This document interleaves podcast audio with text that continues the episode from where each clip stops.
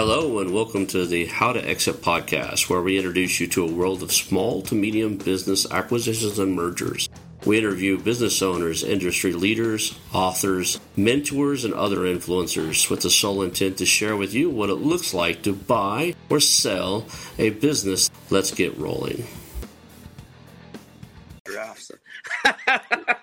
so uh, I'm here today with uh, Brucker Krafft and Ali Tarafdar. Uh, did I get that right? Just why don't you say it for us also? Because uh, that's what we're, he was teaching me how to say his name correctly when we when I clicked the go live button on him and, and messed him up. So tell us yeah, one yeah. more time. Yeah, just reference a giraffe, but starts with a T. So Tarafdar. Tarafdar. All right. So there you go. So, well, I, I always start off, you know, you know, kind of giving people a very high level. So Ali and Brucker have created a company inside of the acquisitions and merger space that address a very unique um, market opportunity that uh, we all see is coming. It's not a, it's not a good one. I mean, it's not a nice one. It's just something that's going to happen, and we have to deal with it. And we're going to get into that later. But I always want to start off with, uh, you know, who who you are, what you're up to, kind of how you got where you're at now. So, you know, let's start. I guess uh, Brucker, you're on the top of my screen. So, tell us about yourself, kind of who you are, what you do, what kind of what got you here where you're at now. Oh man, you know, life's just a series of forks in the road, right? And ultimately you wind up where you're at. Um, so I was a career soldier by trade, got banged up, got out. Um, I was in the Army for, I don't know, 10, 11, 12 years, something like that. Uh, was a Green Beret, got out, had some dark years, and ultimately realized that I didn't like working for other people. So I started my own company uh, without writing a book on it. I started a kind of a construction related company, eventually involved into electrical alarm security, things like that. Um, eventually took on a partner. We scaled up to just full tilt general construction, electrical from you know low voltage jack all the way up to a industrial transformer switch gear. Um, so I kind of realized that I had a little bit of a lack in business knowledge and had an epiphany one day that was just kind of bing, you know, I, I need to grow my company through acquisitions. So uh, started educating myself. I went to Harbor Club uh, just kind of learn a little bit about mergers and acquisitions, and since then I've been scaling my company up in that regard. Um, met Lana and Ali, and through some time, you know, talking with Ali and Lana, you know, we just came up with this brilliant concept, being Labruta Capital, and here we are. Awesome. So, uh, went from you know active duty military, actually uh, you know serving serving the nation and now serving a market that's going to really need your help. So I have a lot of respect for that. Thank you for your service. I served in the Air Force for a little while myself. Um, I always tell people I, I, wasn't in the military. I worked for the military, so uh, I was in, but it was kind of a joke. I was in the Air Force and I worked at military intelligence, which means I sat at a desk and uh, put X's on buildings for people to blow up, kind of thing. But uh, you know, uh, all my friends that were in the other branches that actually had to you know carry firearms and, and, face danger. That's to me is like the real like really in the military. We all we all we all committed you know our time and our energy but you know what you did out there is just totally different from what i what i would have done, considered myself doing so. Man what's cool is I, I was an 18 fox so we're the only intelligence personnel on the planet that put together the intelligence from the ground up or receive various intel, to put together a packet for whatever our ultimate goal right. is, and actually action the target. So, man, that was a lot of fun. it was a good time. I enjoyed it. I miss it. uh, I enjoyed my time and just great people there. So let's just jump over to Ali. Ali, uh, same question. Like, tell us about yourself, who you are, what you stand for, kind of how you got from wherever you want to start. I, I, never make people go all the way back to the childhood or anything, but start wherever you want to start and tell us how you got here and uh, what you're all about. Yeah, man, sure. Yeah, not definitely not as exciting as uh, what you guys gone through, but uh, let's put it this way: perspective wise, you know, I left Canada to go to the United States in 2007, uh, pre housing market crisis. Let's just put it that way. I was super excited about the opportunities there. I met a couple of investment bankers, and uh, we decided to put together a firm, DNA Advisor Group, at the time to do debt restructuring and mortgage modifications, uh, create portfolios, and sell it to institutional investors who are outside of our country, just so that they can buy into it. So essentially, I was one of those people that crashed the market. I joke, I joke. That's not true. but uh, no, man, it was fun, man. You know, we were doing settlement amounts of like six, seven hundred million dollars a month at a time. Um, through that connection, and obviously working hard, I came across, you know, private families that were investing large amounts of money into the markets. And we always hear about these institutional investors. We think investment banks and so on and so forth. We never really think singular individuals or just private families. Through that connection, you know, obviously I worked hard to cultivate those relationships. Uh, one of the hardest things I learned was, you know, there is no way to sell these guys. You know, if they find value and they will approach you, you can't approach them. And, um, you know, through the hard work and obviously being an integral part of making sure that their risk is mitigated. Uh, through the procedures in which we took, I took a very keen uh, liking towards personal credit because the housing market crisis put a lot of people in the streets. You know, so my fundamental belief was, look, even as we're making a lot of money, you know, you still have to look out for the people, the average person that's actually allowing you to use, you know, their estates and, and their deeds and so on and so forth to create the products that you're creating to make the money.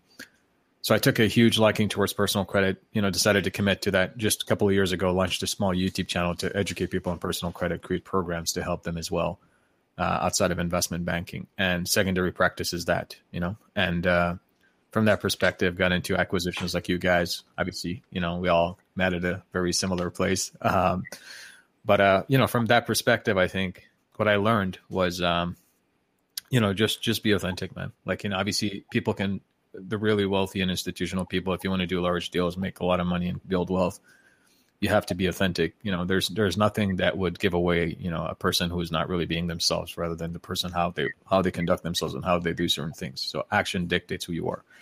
So through that, obviously I met Brucker, you guys. Honestly, I, I couldn't be happier where I am today. So there's no complaints there, you know. So awesome. What you were talking about there is I just learned about this after hearing, you know, joining the Harbor Club and getting into the acquisitions and merger world. I've heard of institutional buyers. I've actually heard of the SPACs. I've heard of all the, you know, going IPO and all this stuff, And I've never heard of what a family offices was. And I thought it was, you know, something that, you know, something you guys named a group. And then I heard it again on something, you know, on, on another thing. And then just, I guess it was yesterday or two two days ago, one of my favorite uh, uh, news uh, sources called The Hustle. Uh, it's a it's an email newsletter. Great writers uh, plug them, I guess there.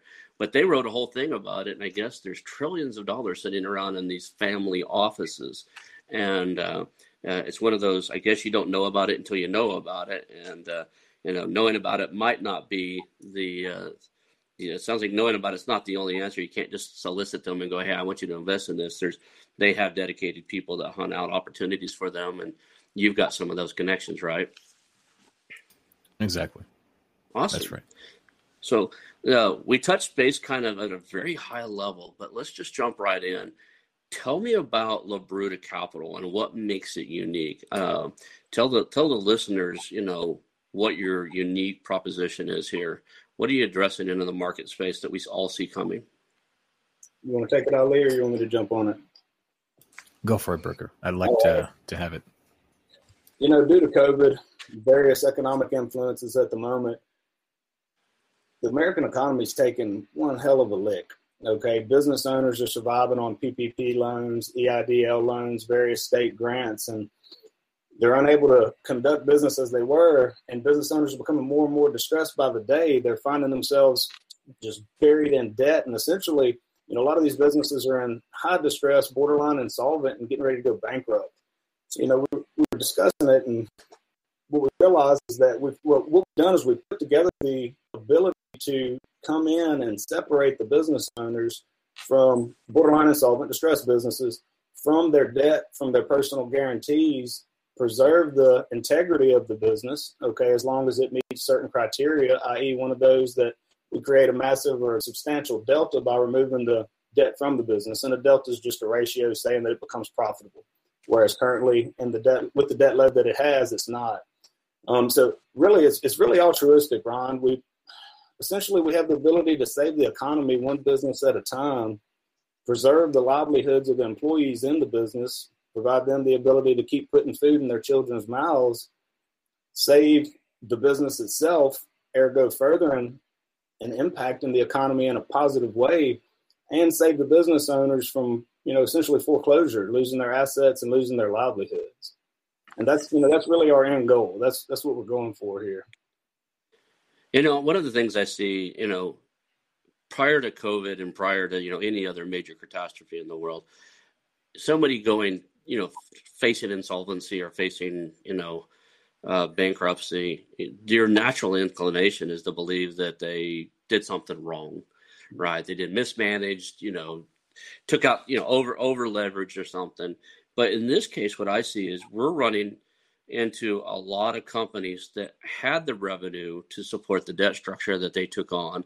Uh, maybe they went through major renovations. Maybe they got new uh, an equipment refresh. Something happened. Uh, they they increased their uh, you know their debt in debt to income ratio and didn't worry about it because they were making money. COVID comes along, shuts them down for months, and now they're in a kind of you know a lot of these guys are still in rebuild mode, even though things are starting to move again a little bit. The, they just can't cover that debt. So um, I don't think this is necessarily, you know, it, I I played in you know Ali just said he played in the or he worked in the uh, uh, the foreclosure world uh, and, and, and you know what happened uh, during 2008 2009 when a lot of foreclosures happened. I was on the other end of that. I actually i did a lot of short sales. I owned a real estate investment firm that, that bought a lot of houses out of that. And more times than not if you really looked at what happened is two things right? The you know the economy did a couple things but the homeowners were buying houses way more than they could afford and then uh, it, didn't, it didn't take just a little bit of shift, like you know, for something to happen, and all of a sudden they can't pay it. Insurance premium go up, uh, interest rate change, anything to happen, and all of a sudden they were facing this. The banks were allowing these uh, people to, to just totally over leverage. That's not the case here. These are good man. These are good business owners, in, in the most part. These are good business owners who made sound decisions, and uh, you know the one thing they didn't do is disaster planning, right? What if, you know, what if the world turns upside down tomorrow? And uh, that's just, you know, I don't know too many business owners that, that do that. Um, so other than like, so let's, let's cover, let's cover like kind of the, the scope of this. Like we, we're not talking your mom and pop shop that has a hundred thousand dollars in debt and, you know, and they generate, you know, $200,000 a year what type what's the scale that you're looking for inside of this in this uh, program? Yeah that's a good question.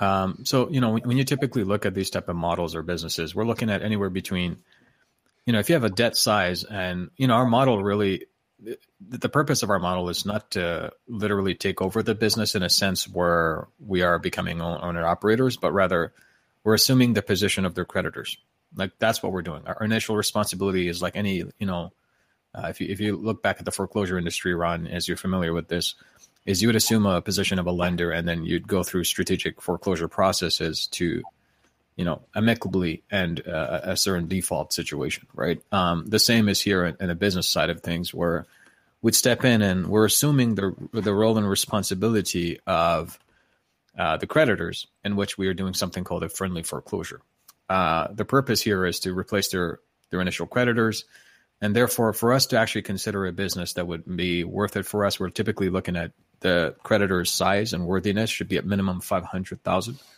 And even at that, like we get challenges because you have to keep in mind that the people who are siding with us are institutional investors and family offices. We don't have any small investors, and when you're putting out dry powder, which is liquidity sitting in the banks, uh, you know some of these guys have assets of a minimum hundred million dollars right? And, and, they need to deploy them as quickly and as efficiently as possible while making the maximum impact. Hence the reason our business model makes sense. Uh, so you know, at best and minimum is five hundred thousand. It can go as high as two hundred fifty million, which maybe you know co-partnering one or two other families. Uh, the objective here is, you know, if if that's the size that we're dealing with, usually what happens is uh, the process is a lot easier because the paperwork as which we would do for five hundred thousand is almost as if anything similar, or if not easier, with two hundred fifty million uh, because it's a lot more institutionalized. The documentation is a more streamlined process with those those those debt sizes because you know they covered their tracks really well, uh, in a good way that is. Um, so that's the typical size and range. Now that's a huge range, but this gives you an idea and perspective of you know how we work and, and why this would make sense for us.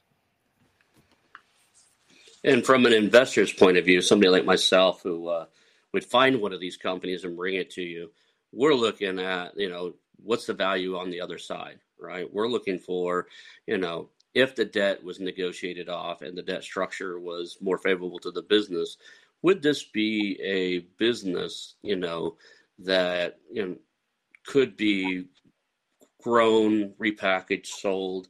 You know, does what's the real value on the other end of it, right? So most of the time, that's not going to be a huge problem. So I, I think I, I, was reading some of the stuff you guys have, and and it, and it sounds like one of the things that ca- I caught on is um, you had three key, key phrases you like to use, and I'm going to read that. It's called uh, preservation, protection, and, uh, and freedom. So tell me about where that came from. Um, is it preservation of the jobs and stuff? You guys talked about a little, a little bit about that the last time I spoke to you. It's preservation of everything, Ron. Uh, you know, preservation of the business owner. Like you said, a lot of these business owners weren't mismanaging their business. They just weren't capitalized well enough to keep their head afloat through these storms of times that we're in economically and for the business owners. You know, so it's preserving the business owner's financial integrity, um, their credit, their livelihood, their assets. It's preserving the jobs of the employees and it's preserving the business itself. So I can see, you know, that that's a huge impact. You know, right now, I honestly think that there's there's a lot of people counting on another EIDL loan or another PPP loan coming out, and at some point that all stops. Yeah. And when it all stops, if they haven't been in full, re- you know, recovery, uh, I think you guys are doing this, you know, with foresight to see that this is coming. I honestly see that we have another kind of a bubble setting out there right now, and uh, some of them will make it without, you know, you know, guys like you guys, and, and they'll just they'll figure it out. And other ones are just going to absolutely have one or two choices, right?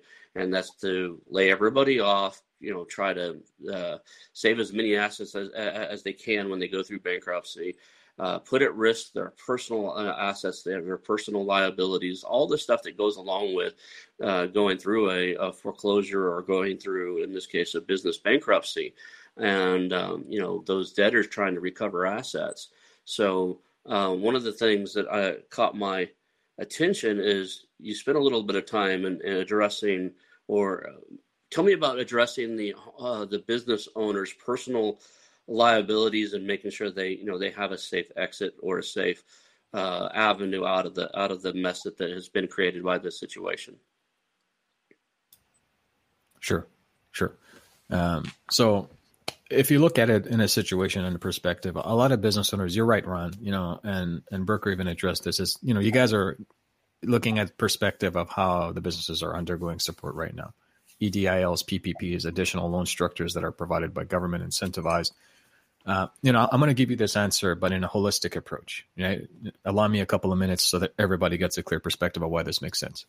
I'm thinking of it not just from a perspective of an economist, but also as a banker and a person coming in from the Federal Reserve side of the matter in, in terms of an analyst.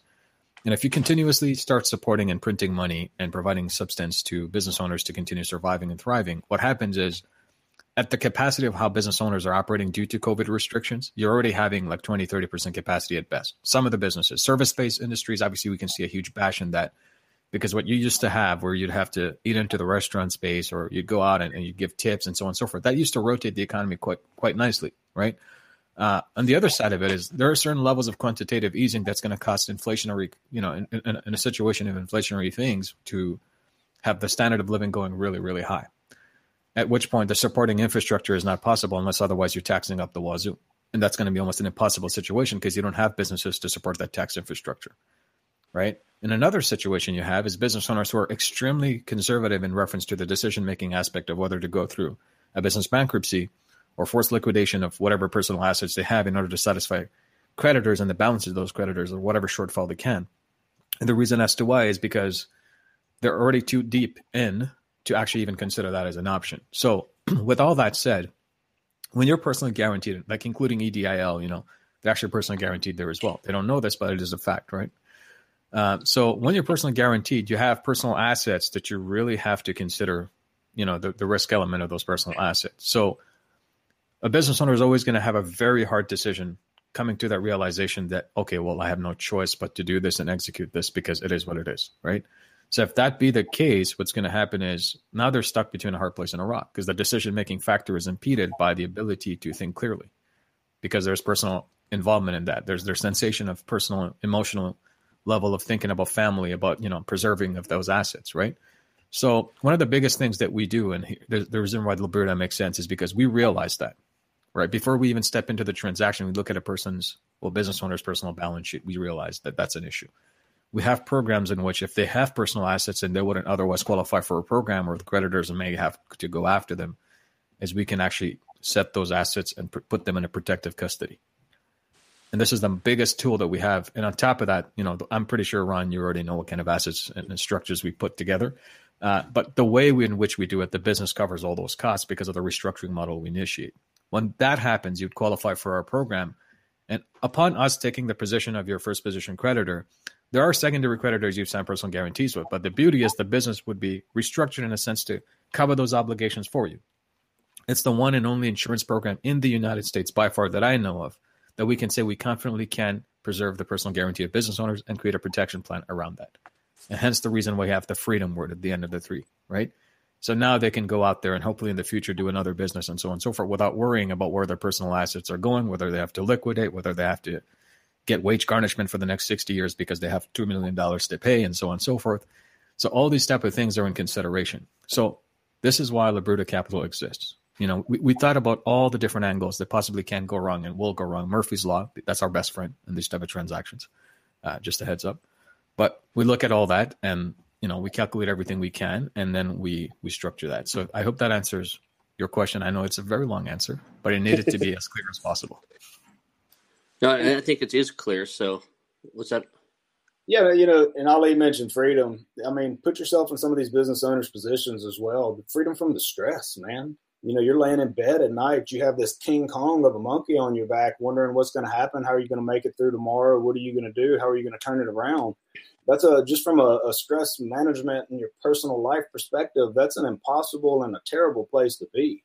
You know, and it's freedom from that. I've been there personally whenever I first started my business, and it's you know it's a rough spot.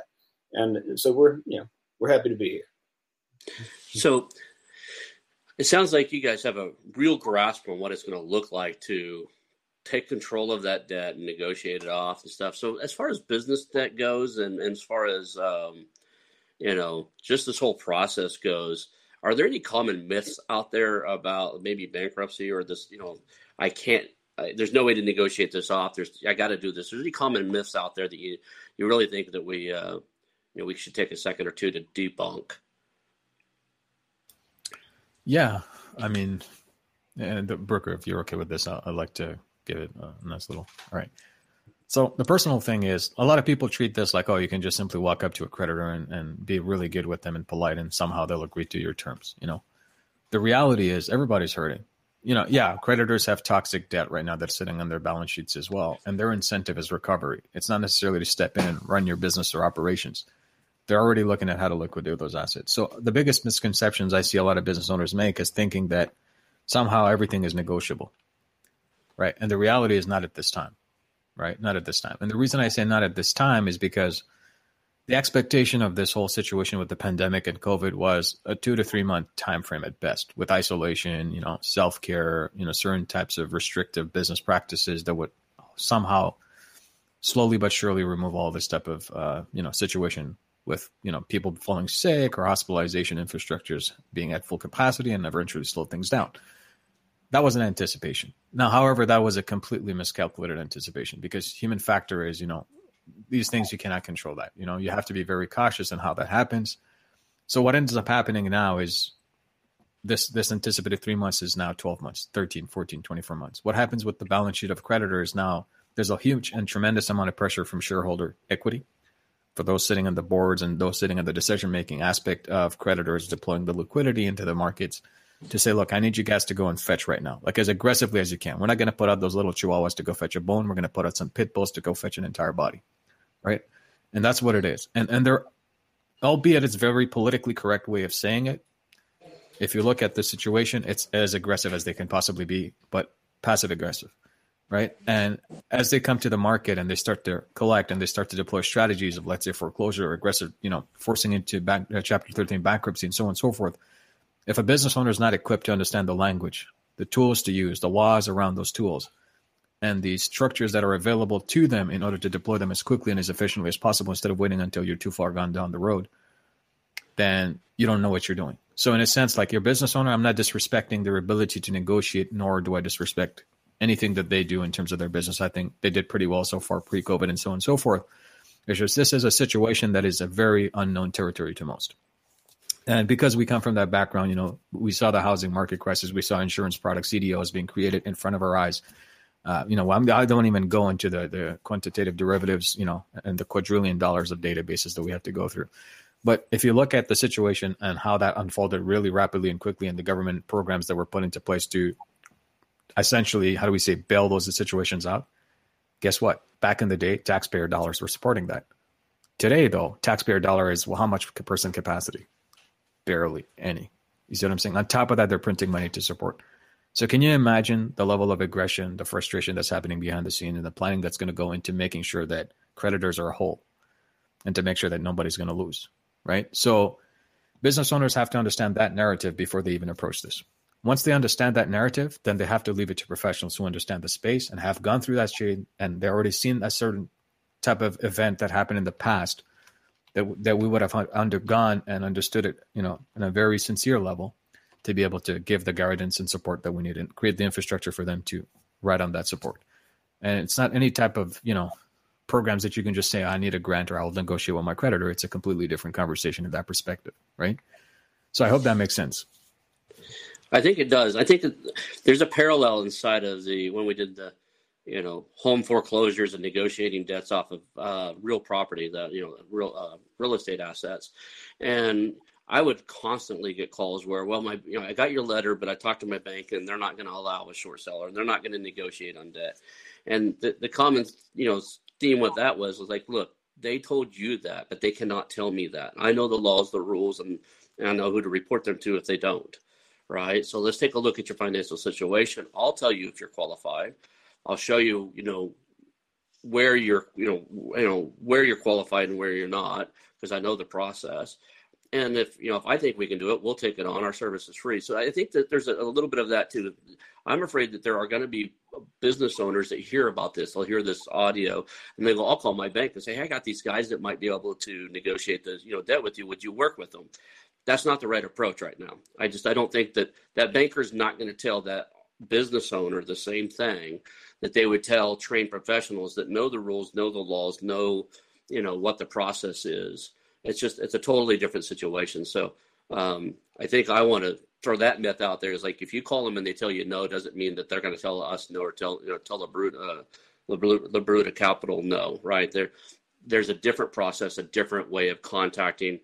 Most of the time, these business owners wouldn't even be contacting the right person. If this is anything like the the uh, the uh, other world, right? The the the foreclosure world, then um, there's actually resource and asset managers and other people at the bank that handle this type of stuff. To where you guys aren't going to be contacting their lending officer that made them the loan. You're going to contact a wholly, you know, totally different, uh, you know, set of people. So, um, what do you say to like business owners that you know, think that you know, I don't know if you guys can do this? What do you mean, Ron? so the, the self doubt that actually kicks in. So somebody's going to hear this and go, Kick, you know, my bank already told me they're not going to negotiate this. I have to pay the full amount, or, or, or, or, you know, I'm done. You know, what do you say to that? Like, you know, give us a shot anyway, or what? You know, what is it? You know, reach out to us and call us. It's kind of like in, in every aspect of business, or in, at least in all of my businesses, I try to find someone better at it than me, right? And that's why they're all doing so well. I realize that sometimes I have to get out the way for it to see its ultimate success. And it's kind of the same thing for business owners in this position. You know, it, it is similarly parallel to a real estate short sale, but it's infinitely larger. It's like that on an infinite amount of steroids. It's just a monster whenever you get into massive business debt. Um, and they may tell a business owner that, but that's that's not the reality of it. You know, bankers realize their books are highly toxic, like Ali said. They have tons and tons of bad debt on them, especially right now um, you know, they the the lending institutions, for the most part, need us just as much as the business owners and the businesses do, to a degree. But sometimes you have to get out of your own way to achieve your ultimate success, right? Find somebody better at it than you that actually knows what they're doing. Awesome. So we all see this coming, and I'm going to tell you to put on your fortune teller hat, pull out your tarot cards, whatever it takes to, to, to forecast the future for me now. are we looking at the this starting to trickle in? You know, say in the next quarter or so, or is this just going to blast us at some point? Uh, you know, what what is your gut feeling on how fast it's going to dial up? You know, kind of if if you really look what happened inside of 2007, 2008, 2009 with the housing bubble, it happened pretty fast. You know, probably over a span of you know probably six or eight months, it got from like not on the radar at all to being a real problem that everybody had to solve, and it took some time to solve all of it. Are we looking at that here? Is this going to just ramp up super fast, or what's your what's your prediction? You guys, you're the ones with your eyes on this ball. Where, where's it going? Where's it coming from? So I'm not even predicting it personally. I've been in conversations with high level officials in multiple banking institutions and friends of mine that are, that are in those positions. You know, and the writing's on the wall. Um, business owners and businesses in general are in absolute survival mode right now. Um, you know, a lot of the things that you mentioned with businesses that are going to happen, i.e., mass layoffs, surviving off the government grants and subsidies and whatnot, that's already taken place.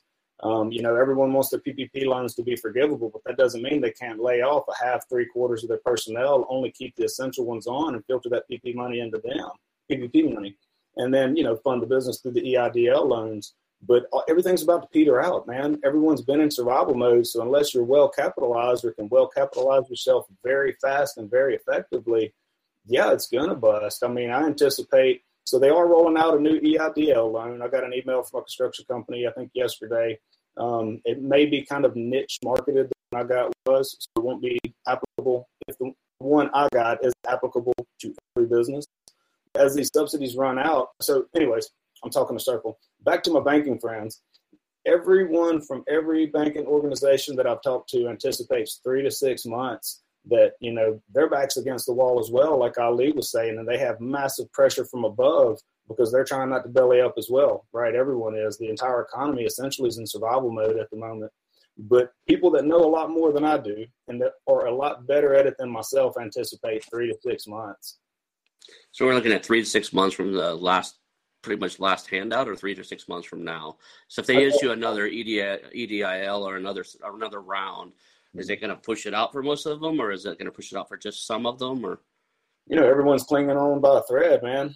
Uh, everyone's hanging on by the skin of their nails. Uh, if they push out more money, people will be able to hang on a little further, just kind of hoping for their ship to come in, hoping for that turnaround event hoping for the standards or the, the regulations to become more lax where they can conduct business as they did.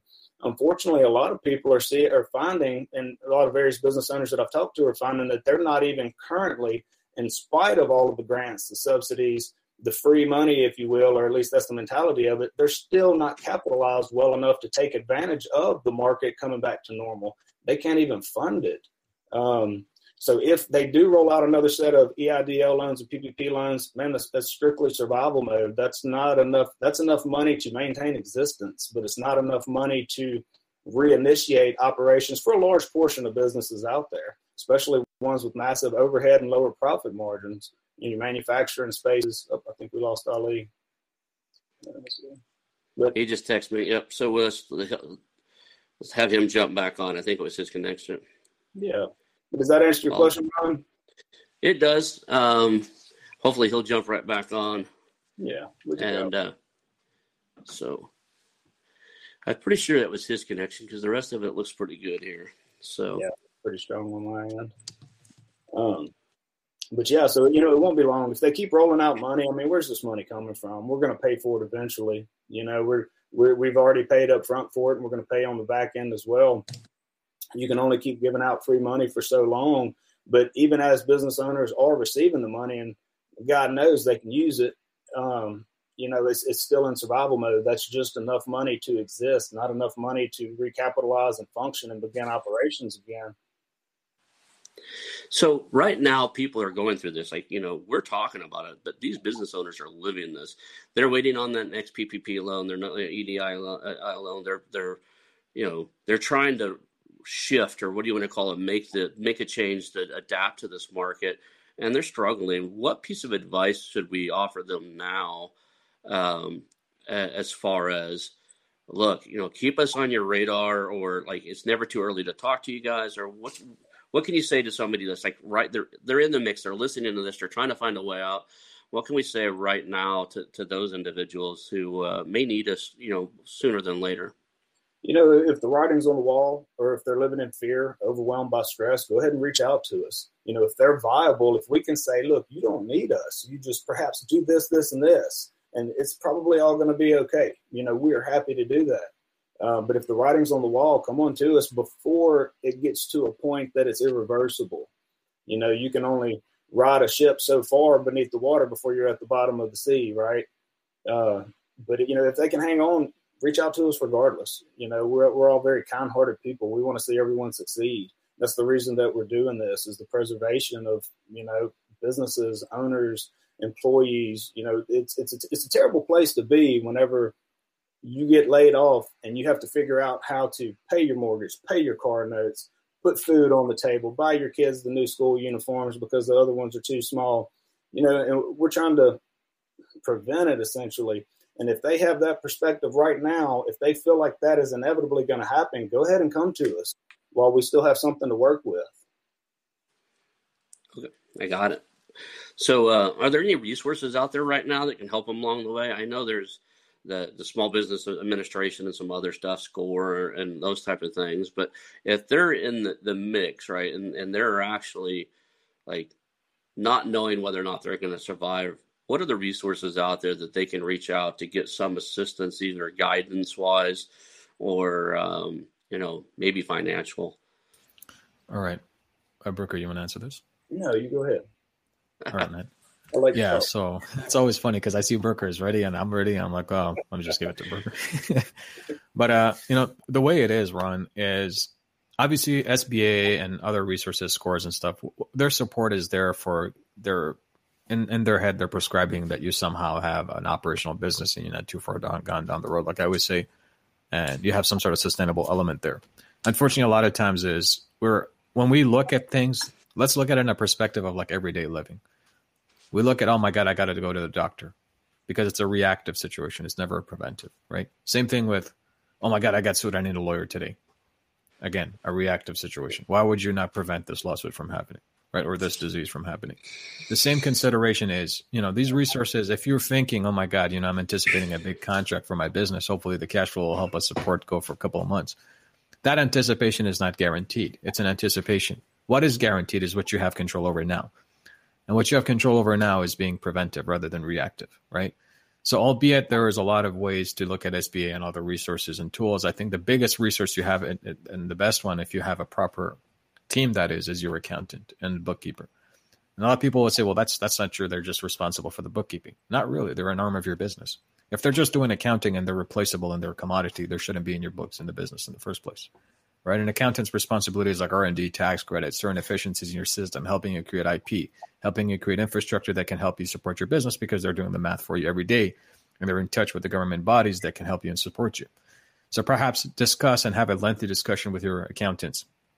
You know, and, and sit down with your team. Maybe they can come up with some ideas to help. You know, a lot of business owners have way too much pride, and it's not a bad thing. But you, you got to let it go, and you got to learn to communicate. And, and this is the time to. Everybody's got to survive and look out for each other. So think of the accountant, think of educational platforms, think of your team, and ask if there are uh, you know ways to come together and, and come up with a plan to to see if there's a sustainable infrastructure we can work with. And at best, you know things don't work out, and obviously you you you know behind everybody's head you have tried, and that's the first thing. Is it too late? No, that's why Labruta exists, right? But even at that, like I'm giving you guys resources of preventive strategies and reactive. And if you understand that as a principle, then you'll never lose in business, right? For example, a lot of people came to this realization, like you said, Ron, that they don't understand crisis management and so on and so forth. But if you think about it, there are intelligent businesses out there that they understood the model of captive insurance. It's a tire, you know, IRS tax strategy. It's a 10% you can give away to another LLC that you control, and you can put that money away. If you had 10 years of that, you basically had a pretty good year worth of revenue set aside for a business potentially to help you go through the hard times, at which point you can leverage this as a security to get a loan and so on and so forth.